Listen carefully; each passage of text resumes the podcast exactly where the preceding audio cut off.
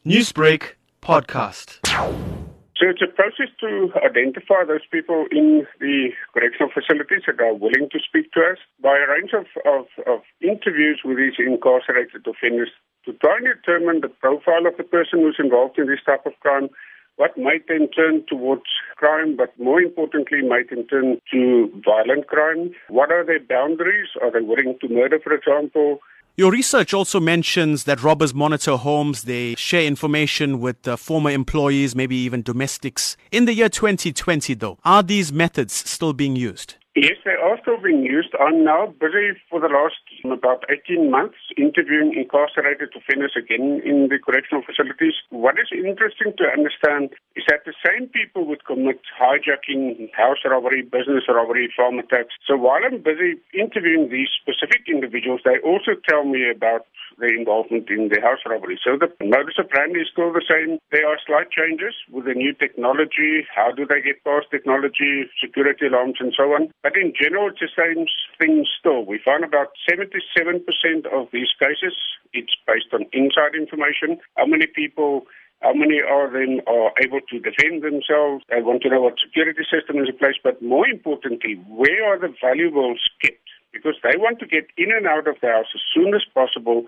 they don't want to have to search. Now, you also found that robbers are not too deterred by alarms and armed reaction services. So, from your interactions, is there anything that they are deterred by? The reason why the alarm system is not that effective in deterring them is because they time the house robbery to take place at the time when this alarm system will most likely be switched off. Early in the morning when people get up, prepared to go to work, but more so from 4 o'clock until about 11 o'clock at night when people are moving around inside the house, preparing food, watching television, then they know the systems are switched off. Funny enough is that the biggest deterrence for them is a number of small dogs being kept inside the house. They say these dogs would typically then hear them if they snoop around the house to see how they can get into the premises, start barking, and that would be a deterrent for them. So they consider those the small dogs to be the most valuable of all the layers.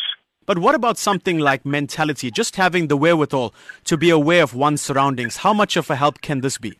This is a very important aspect. That I found in the hijackings also. First of all, the offenders say, try and, and get involved in your local community service, policing service, and so on. Participate because 63% of the deterrence value is if there's visible policing in your neighborhood. Then they will stay away from your neighborhood, go to another one. So participate, attitude. The second thing is what the hijackers told us if they see somebody is parked at a traffic light or stop street, not vigilant, not looking around, that would be the easy target for them. Newsbreak, Lotus FM, powered by SABC News.